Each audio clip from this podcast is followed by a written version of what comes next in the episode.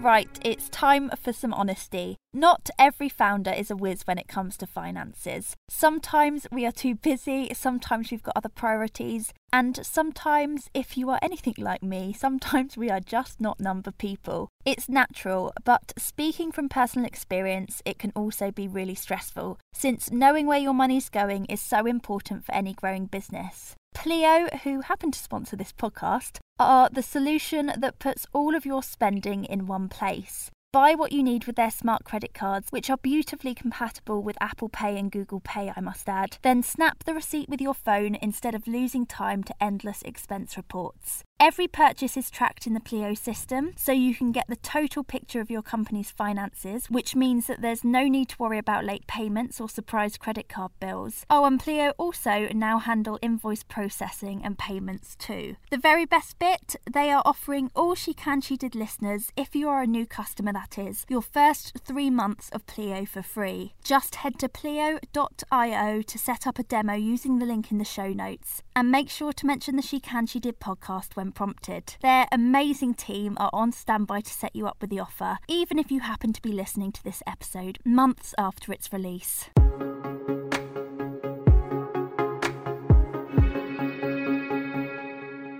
Before we start today's chat, I am so so excited to reveal that She Can She Did has now rebranded to Candid, a new kind of networking for more candid conversations. Though this podcast will be keeping its original name, if you've resonated with our focus on cutting through the overnight success noise on here and want to connect with other women who are craving transparency and meaningful connections too, find out more about the Candid Network and why we're different by visiting meetcandid.com or come and say hello on Instagram. We're now at meetcandid. I'm on standby if you have any questions before you sign up, and really do, fingers crossed, look forward to welcoming you on board soon.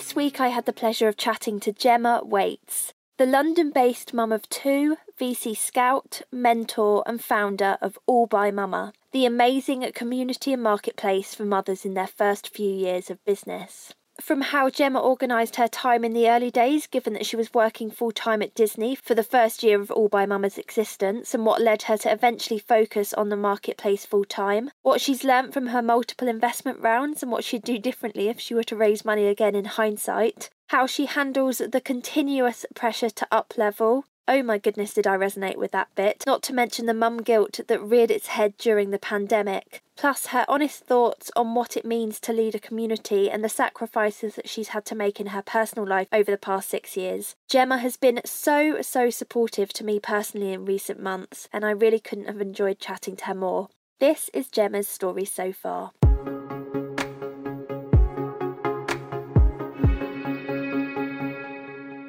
I mean, we're recording this literally day before bank holiday. Everyone's ready to just switch off. So I do feel like really bad for booking this in now. But I am determined. I feel like we will make this something to end on a high this week. So, with that said, are you happy to just let us know who you are, what your business is about, and we'll go from there? Yeah, sure. So, my name's Gemma. I have a business called All by Mama. I have two boys. I live in South London and I've been running the business for about six years.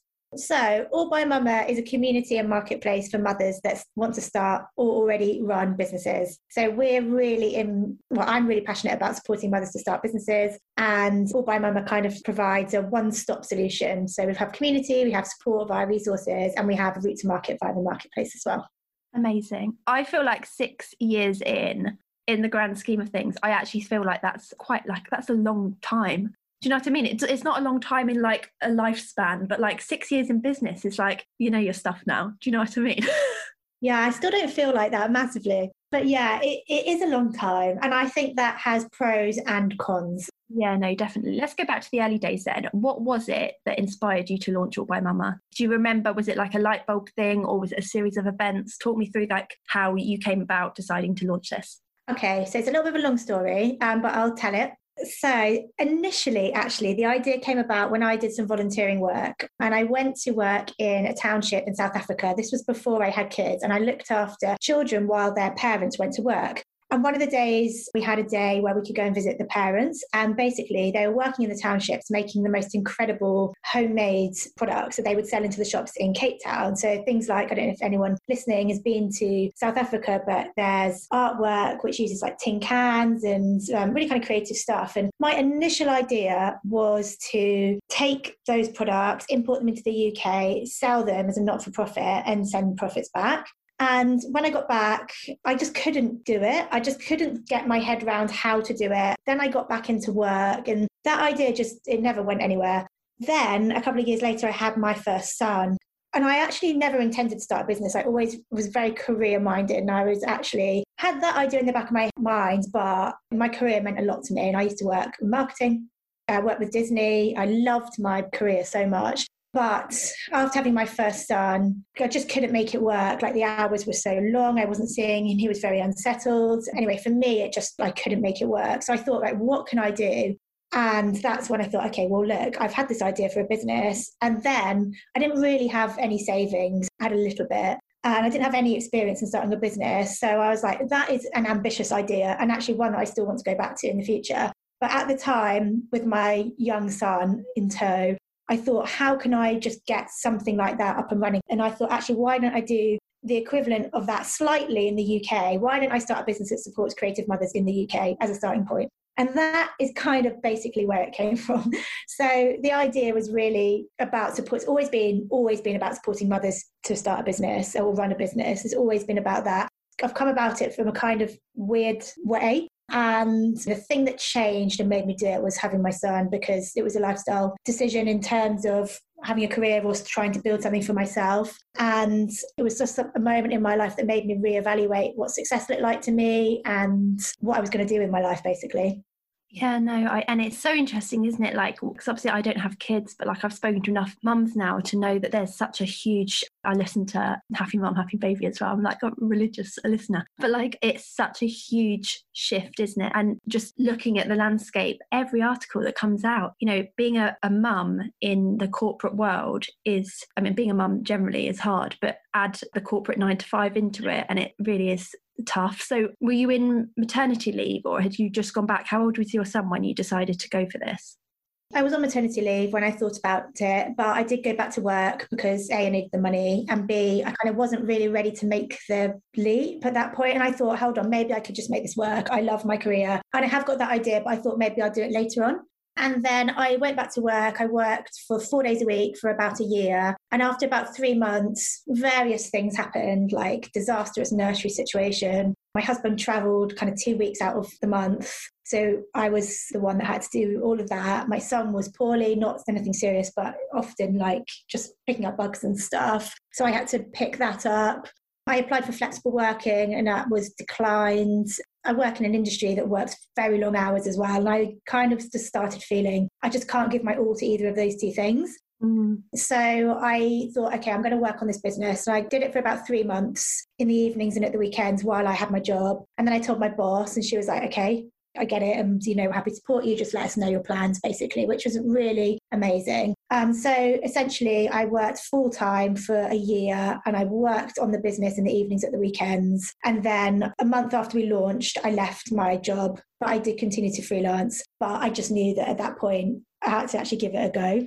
So, in terms of those weeknights and weekends, by the time you left the job, was All by Mama up and running? I saw that you launched with 40 brands on board, which is amazing. But, like, had you secured all of those? Talk me through the kind of baby steps in those initial months that you went through to get off the ground. Yeah, it was up and running when I left. So, yeah, you're right. We launched with 40 brands. They all joined the platform for free at this point because we kind of wanted to test the concept. Started off, I am a very methodical person. So I genuinely started off with a business plan, not like a big one, but I just had to get my ideas on paper. I just did that for me. And then I did things like projections, which were wildly inaccurate, I now know.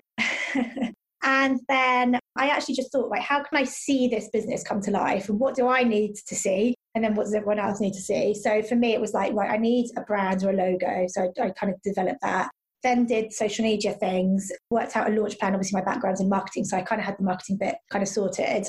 And then we reached out to people that we thought might want to be involved and just said, look, this is our idea. Do you like it? Do you want to come on board for free? And actually, one thing that we did, which was really useful, was we took a last minute stand at the Handmade Fair which is basically a, an event that is at Hampton Court Palace and it's full of handmade businesses and run by or fronted by Kirstie Allsopp. And at the time, the idea was more around handmade than it was around motherhood because I, in my head, I'd gone to the place where lots of mothers come off maternity leave, think I want to start a business and start something creative. So that's kind of how I got to that place. And anyway, we got to the stand, we ran it for three days. We literally had a table. We just stopped people as they walked past and said to them, look, this is our idea. Here's a leaflet, which we got done in like two days. Do you like the idea? Oh, I had my mum helping me.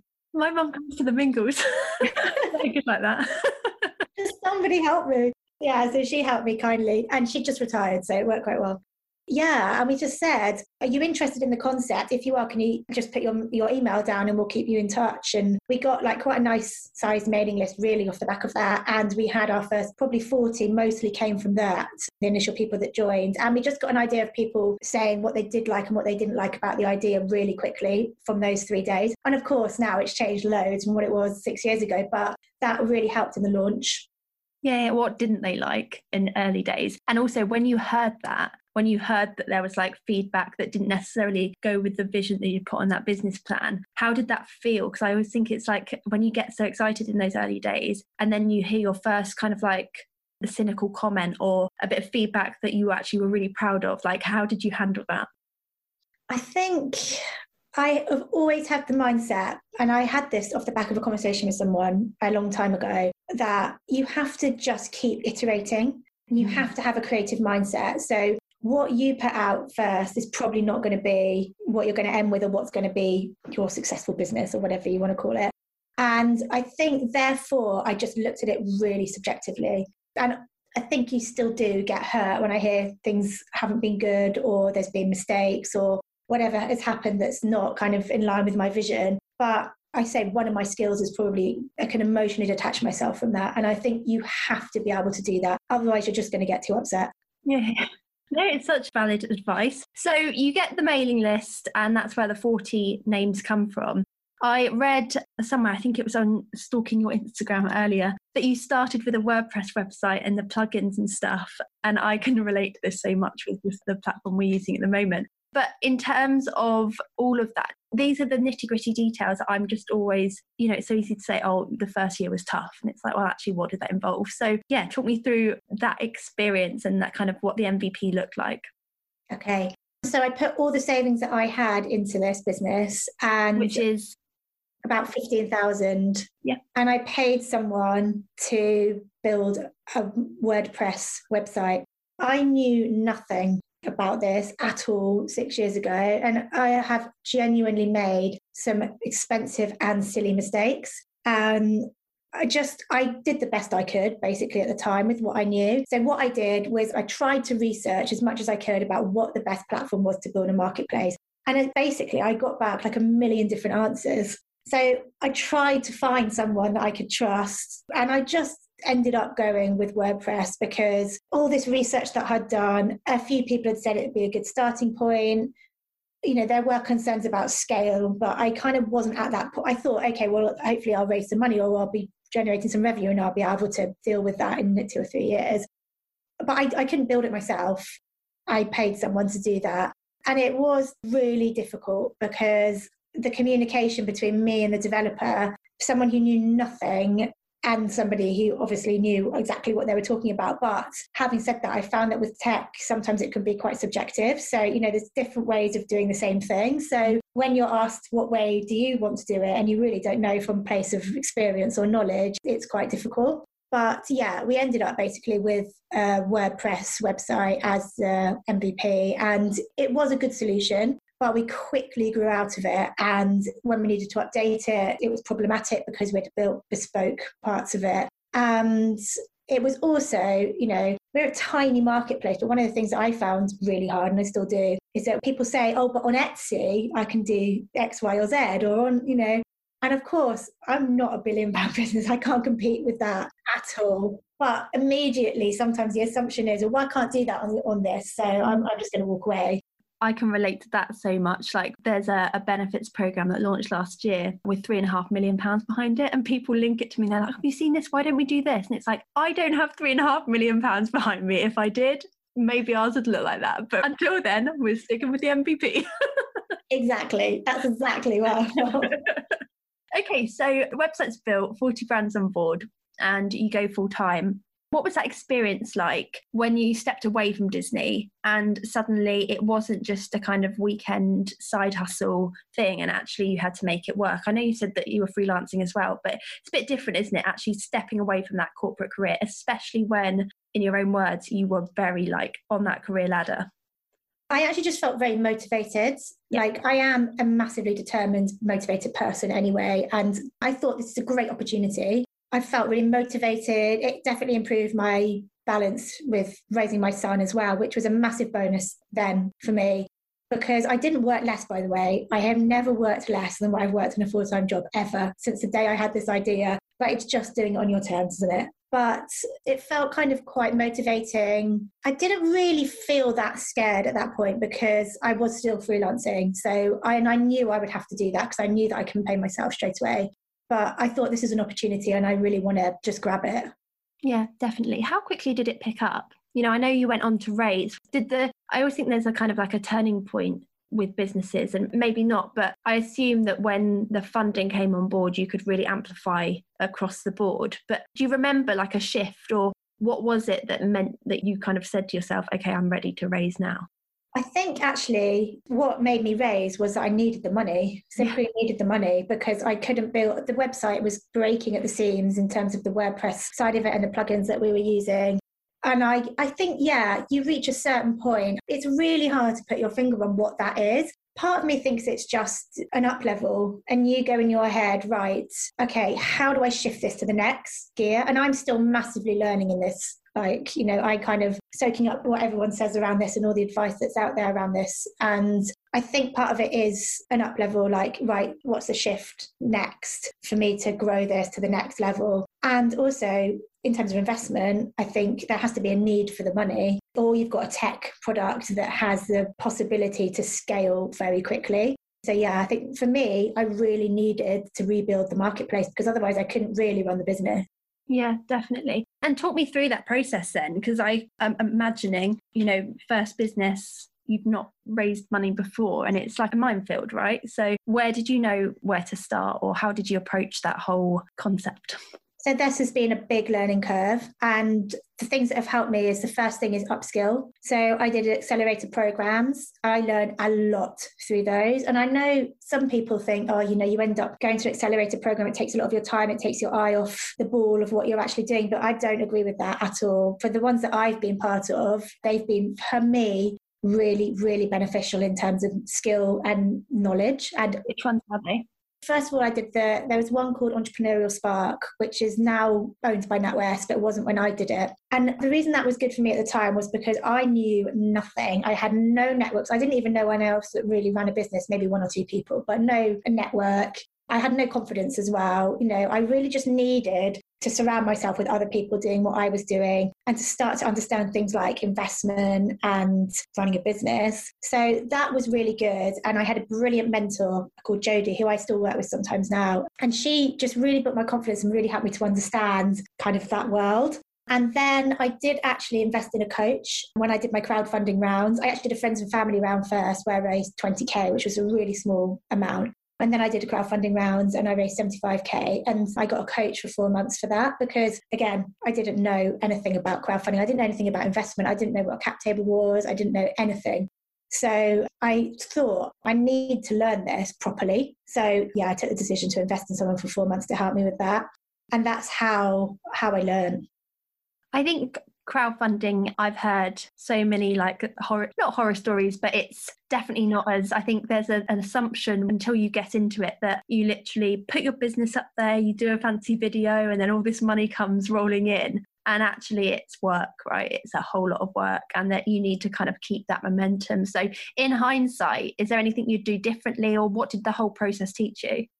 I think in hindsight, I probably would actually have raised angel investment first So I raised a small amount of friends and family, which really helped me just because I ran out of savings really early on. And very fortunately had someone in like an extended network that said, look, I really like the vision and I, I believe in you. And that money kind of kept me going up until the crowdfunding round. And then the crowdfunding, you're right, is massively, massively hard work. And you also, I wrote a post about this on Instagram, you really need to be able to bring money to the pot. So, you know, you're kind of doing the angel investment work outside of it. And, you know, hopefully you can raise more off the back of the platform. But thinking about it, probably we were potentially a bit early for crowdfunding when I did it. And in hindsight, probably should have done an angel round first. But you know, when you look back, there's a hell of a load of things I'd do differently. And I suppose that's what got me to where I am now. The lessons learned are lessons learned. And Hindsight's clever like that, isn't it? Isn't like... it?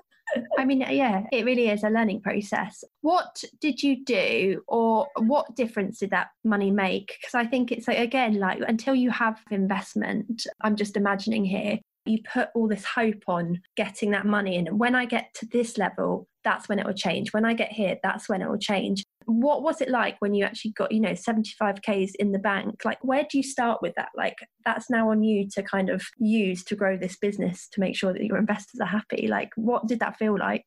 I think again, I felt motivated, slightly nervous, but mm. motivated. I think the thing with raising is, and something that I have learned that I didn't learn initially, is that you need to raise enough money to do what you need to do and hit your targets. Because if you don't, it's then very hard to raise again, or you haven't hit your targets. So actually, yeah, it's a big consideration to factor in. You need to raise enough. So I knew that I was going to spend that money on building a marketplace. So the marketplace that we've got is bespoke build. It's very automated. It does great stuff like sellers can communicate with shoppers. You know, it's still not a million pound tech product, but it's good. So the money I knew would be spent on that, and it was what it was spent on. And it gave me a little bit of opportunity to test some marketing strategies as well, which was great. However, it also comes with a perception that it's going to be like a life changing, massive, right? The business has got investment now, right? This business should be able to do X, Y, and Z.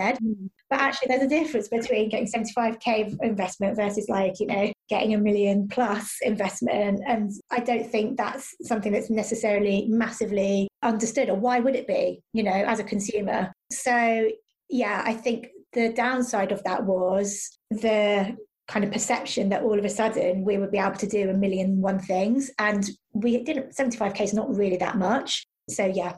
How do you handle that then? Is this coming from customers or the business owners that are on there? Yeah. How do you navigate those conversations? I think actually it's just about honesty. Yeah. And I think you need to bring people on the journey with you. And that's something that I've actually learned and I didn't do right at the start. That's one of the things that I not regret, but I would change is that, yeah, especially if you want to build a community, you know, you have to have a really authentic, honest, open conversation. People want to come along with you. So I think it's about open and honest communication. And that was definitely something I could have done better.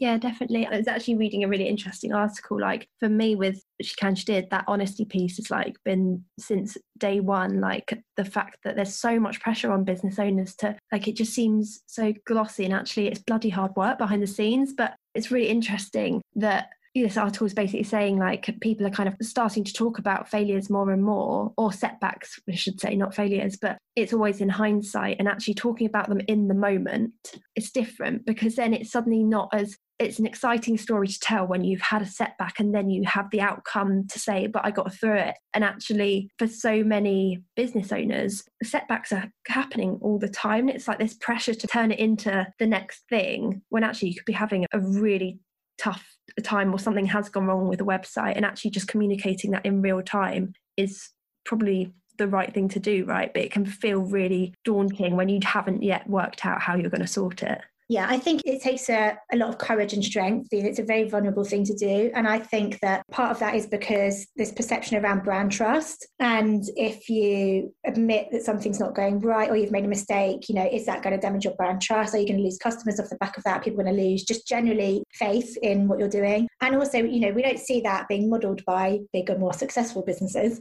So then we think, well, if I do that, maybe that's the wrong thing to do because, you know, X, Y, Z hasn't done that or isn't doing that. So, yeah, I think it is, if you have a community behind your business, though, I think it is a good thing to do. And it, takes a lot of courage, I think. Yeah, definitely. No, I love that.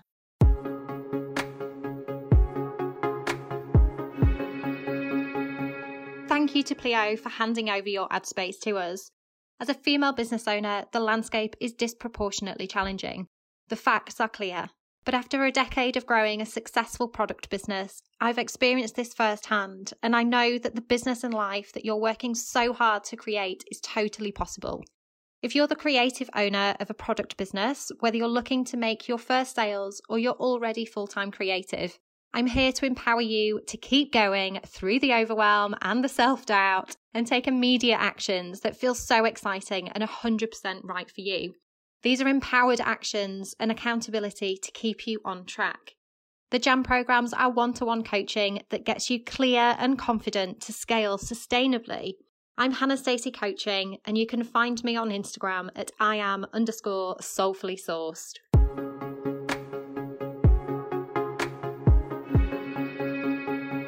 I mean, they've kind of weaved their way in as they tend to do, but I'm really interested in what you have found over the past six years to be the hardest part of this journey. And second question, is there a day or a few days that really stand out where it's been like, I don't know if I can do this, or this is like really tested you? There is one day that stands out in my mind that I'm going to start with, which is it's part of the investor process that I've been through. And I went to meet this investor, and we were only like three years old at the time. Well, I say only, we were been going for three years. And I kind of went to meet him and told him about the business. And he said, Look, if you haven't made a success of it now, you never will. And that just I just really, really like got to me and took me back. And I still go back to it now, like on my down days so yeah you know there has been days like that along the way where you know someone has said something to me or i've had an experience where i've thought am i doing the right thing by running this business i just got goosebumps. I'm, I'm so angry at that person. Just like how dare he say that? I mean that's super. How do you pick yourself up from that? Yeah i don't what was your response? I think I was just shocked at the time. I don't think I responded very well well, I obviously knew there was no kind of point in carrying on that conversation, but I didn't really have anything to say. Like now, I probably would say, you know, X, Y, Z example, or, you know, I'd probably have a better response, but I didn't at the time. And I was really shocked and I did seriously doubt myself. And I think it was just finding examples of where that's not true and also talking to mentors that mm-hmm. me back up from it. I always think like it's stories like that that make me like uh, whenever someone asks me about advice and stuff like always always always before you think about anything to do with like marketing or branding or funding or whatever it's always make sure you've got a certain group of people around you that you trust implicitly so that on those days they literally say to you not worried at all i'm rooting for you you've got this. Because there will always be people out there that aren't rooting for you to win. And it's a kind of like you just have to get that barrier up and like you said earlier like detaching yourself from it. It's like okay that's his opinion. Let me prove him wrong. Like but it's so hard to do in the moment.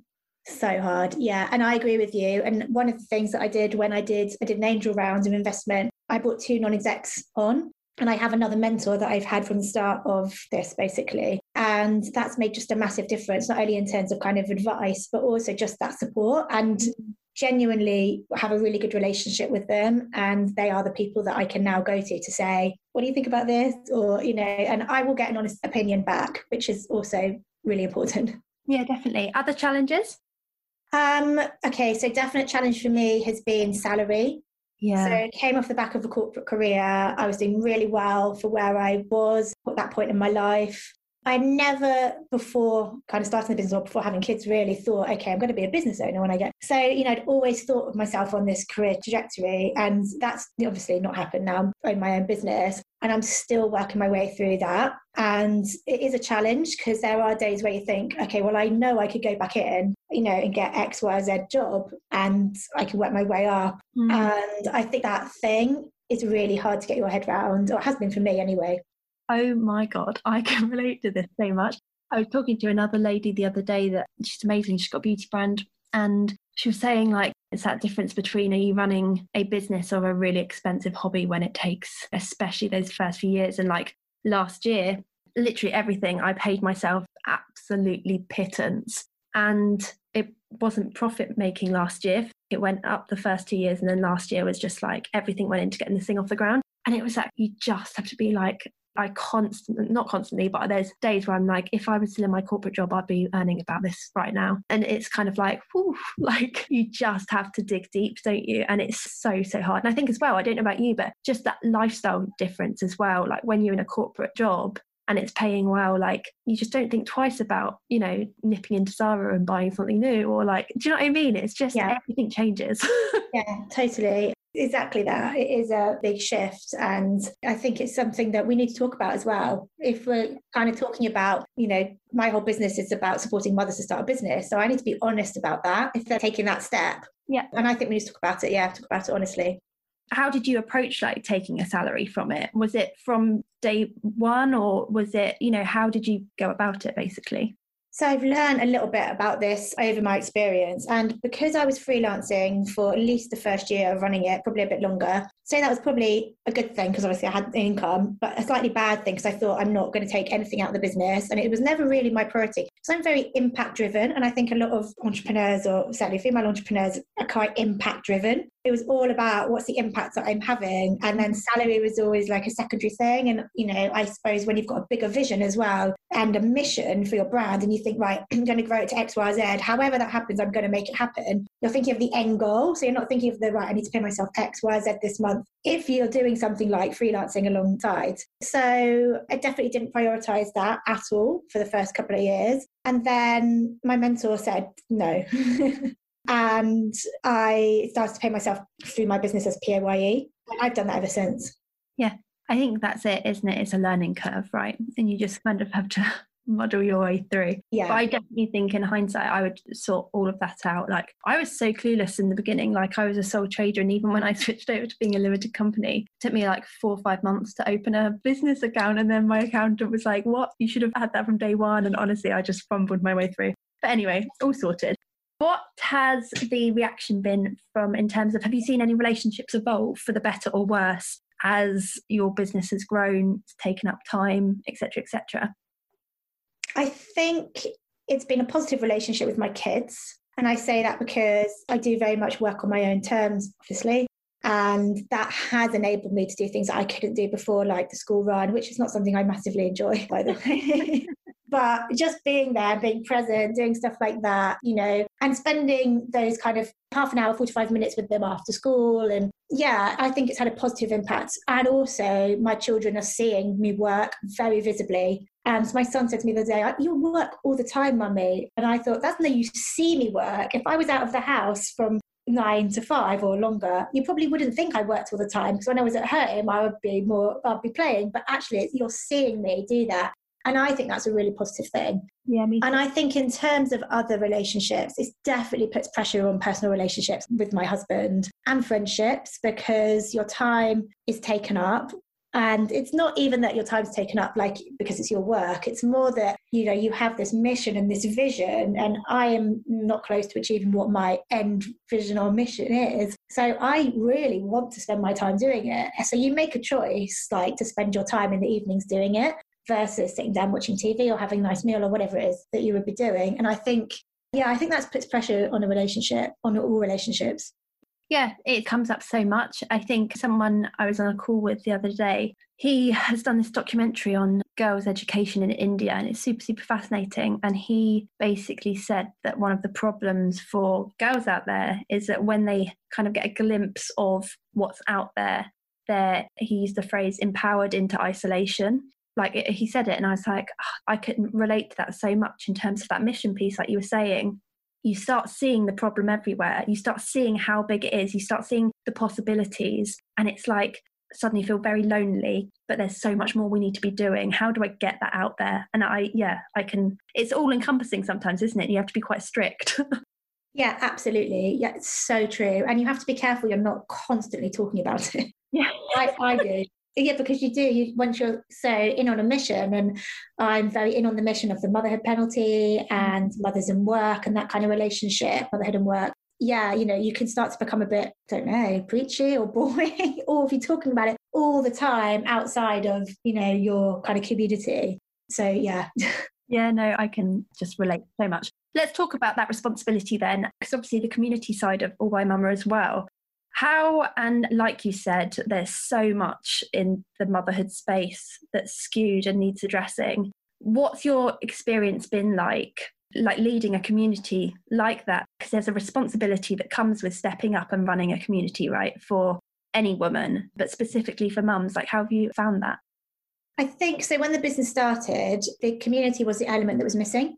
So we mm-hmm. launched as the marketplace, and actually, the reason that we only recently, quite recently, added a community was because that was clearly missing. Yeah. And I think it's about authenticity again, you know. And for me, it's about I am a very private person. I'm not a sharer at all, and the whole concept of social media makes me kind of nervous. But I think it's about learning to actually be honest and genuine, and not learning to be genuine, but learning to be honest and open and authentic. And I think that really that's what you have to be if you're going to be, you know, a leader of a community and you're around a certain topic, especially around motherhood and work. I think I feel like I have to really go about it very honestly. Mm does he like because again there's a pressure to not pressure but there is a responsibility if you're running a community like that to kind of tackle these topics head on. You know if you're saying you're supporting mothers you only have to look at like the penalties of the past year and see that like it's impacted mums. It's just so mad when you see like all the different ways it has. And then how does that sit with you if you are naturally private to kind of speak. And but I saw that you were in an article, The Impossible Choice of Being a Working Mum in Lockdown, speaking about it. Is it easier when you're talking on behalf of the community as opposed to talking on behalf of you, I, I guess? Yeah, I think I've more come to terms with talking on behalf of me when it's in relation to that topic and the impact that, that has. But yeah, I do feel, again, comfortable talking about it uh, from the point of the view of the community. Mm. Yeah, I think it's hard to not sometimes get lost in the impact side of it and there is like some stuff that i'm working on at the moment and the more you kind of get into it the more you're actually right i want to focus all my attention on making a positive social change in this area and then you're like oh my god i run a business so yeah yeah, yeah, hundred percent. I feel like the past few months I've gone one way, and now like gearing up for the the rebound that's coming. It's quite funny. Like it is. It's a case of like I've got to make this business work as well. I can't just be constantly like. It's basically getting that balance, isn't it? Yeah, Okay, in terms of when you look back, what has this business taught you about you as a person? It's taught me, I guess, about what I value a bit more. And it's also taught me about the importance of mindset. I've learned a lot about that. It's not really something I thought about in my corporate career, just didn't. And I've really needed that in running the business but yeah, it's really taught me to also be true to myself, my vision, my mission, that it has a place, that it is important, and kind of to have that element of confidence. Mm. You said earlier about that whole redefining success piece when you step back from corporate. Given what you've just said, you know, what does success look like now if you were to define it for you? Yeah, I'm still working on that one. Keep changing so much for me. But really, motherhood definitely redefined what success looked like to me. And that was, I think I had this thing that was always there that wasn't really just present before about like the broader societal impact of my actions or not my actions but of my of my business i suppose and i think motherhood have really made me think about how i want to be spending my time and I think other people kind of come to that conclusion before, whether they're mothers or not. But for me, I just hadn't really come to that. How do I actually want to spend my time? I was just kind of just going. So it's made me definitely define how I spend my time differently. You know, what I define as being successful, I suppose, happy, healthy, and doing something that's for me impact led. Mm. Has COVID helped to shape that as well? To be honest, not really. Fair enough. Moving swiftly on. Homeschooling helps me with nothing. yeah, I mean, well, let's quickly touch on that then, like the experience of running the business in lockdown. Yeah, that was horrible. Fair enough. Yeah, I, I mean, I think others maybe dealt with it better than I did. I found it so hard. So I've got a four and an eight year old, I was trying to teach my four year old to read and write, which are actual real skills. You know, obviously teachers train and they're incredible. That's not a skill that I have. And I found it really hard. And then my eldest son still needed help with his learning. And my children emotionally needed a lot of support. I found that mum guilt that I don't really have in the normal world really come to the surface. I just felt so guilty if I was working that I should be with them. They're falling behind in their education. I need to make sure that they're happy, they're emotionally okay. And so any time I would work, I found that really hard. So I think that's why I struggled so much. Hmm. I mean, how are you dealing with that? It's just everything I've seen, read, heard over the past year from mums is that that is just across the board like the biggest challenge. It's definitely set me back in my progress. Definitely. I had to be more reactive than proactive over the last year. I had to prioritize my children, but also my business as well, so that I could see it through the other side. And I've been really consciously taking time for myself which again is like something that I've never really done. I'm so committed to being a good mum to my children and to running my business and uh, this vision and mission that I have that kind of any time for myself was always a nice to have before COVID. But since what we've just been through over the last year, I really consciously now take time for myself every single day. And that is really, I think it's been a saving grace. What does it look like? Exercise, bath, walk, yeah, those things basically. yeah, or reading. Yeah. And actually, one thing that I do is I try to do something that's not related to work or children. So I'll read a little bit about reading about astronomy. I used to do palm reading before I had my kids, so all that kind of stuff. So I pick up that book, like something that's not related to my kids or my work, and try to just lose myself in it for like half an hour, even just that amount of time. And such a tiny amount of time, but it does make a difference to me. Yeah, absolutely. I bought my goddaughter a pack of palm reading cards and she oh. literally loves them. oh like into a little mystical like I love all that stuff. yeah, no, definitely. In terms of looking back then, rounding this up, Gemma, like what are you most proud of over the past six years and what are you most proud of over the past 12 months? I think over the past six years, it has to be slowly but surely building the brand.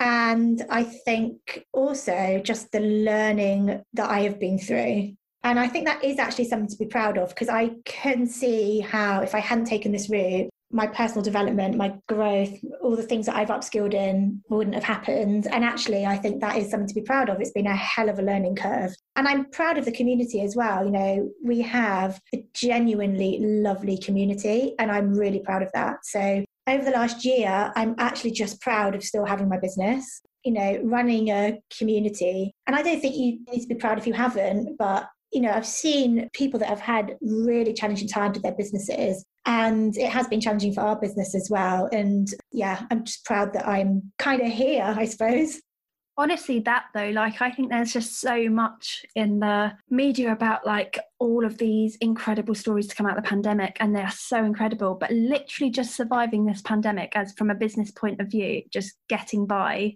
and still like just finding the nerve to hold on and push through it that's literally no mean feat like it is something to be so proud of because this is just i think we're so easy to like classic brits you just kind of grit your teeth and get on with it. But actually, it's been such a tough year. And it's like, yeah, just taking the time to just acknowledge that, right?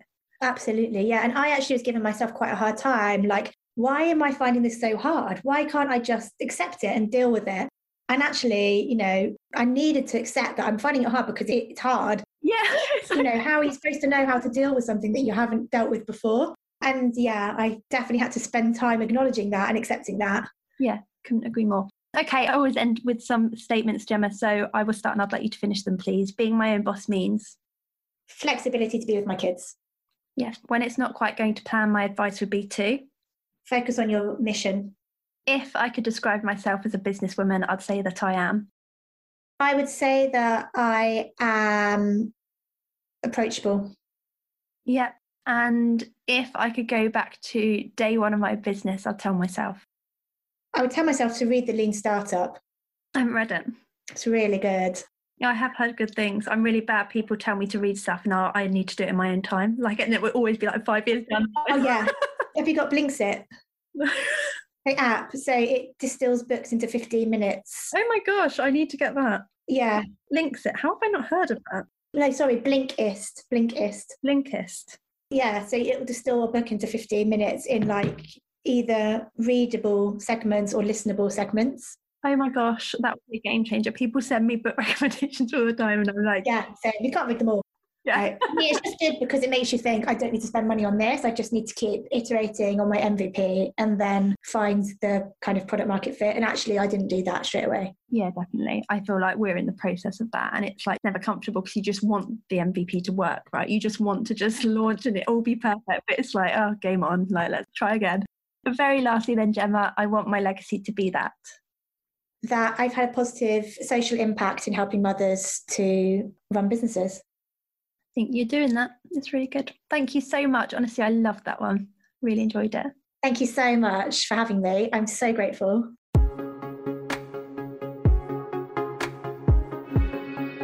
Thank you so much to Pleo once again for sponsoring this episode and for going that extra bit further to support female business owners by handing over the mic to our amazing members during this episode's ad space. As one of their 15,000 customers, I know full well we're in safe hands with this one. It really is a game changer for how we manage expenses. So I highly recommend taking advantage of their special offer for She Can She Did listeners and seeing for yourself what all the fuss is about. Get your first three months free by heading to pleo.io now and make sure to mention the She Can She Did podcast on your demo. The link's in the show notes now. I cannot wait to hear what you think. Thank you so much for listening to that episode. If you happen to enjoy it, please do feel free to subscribe, rate, review, tell a friend, etc. etc. I'm sure you know how it works by now, but it really does help to give the series a little boost, and I, for one, would be so unbelievably grateful. For now, though, have a lovely day and please do keep a lookout for next week's episode.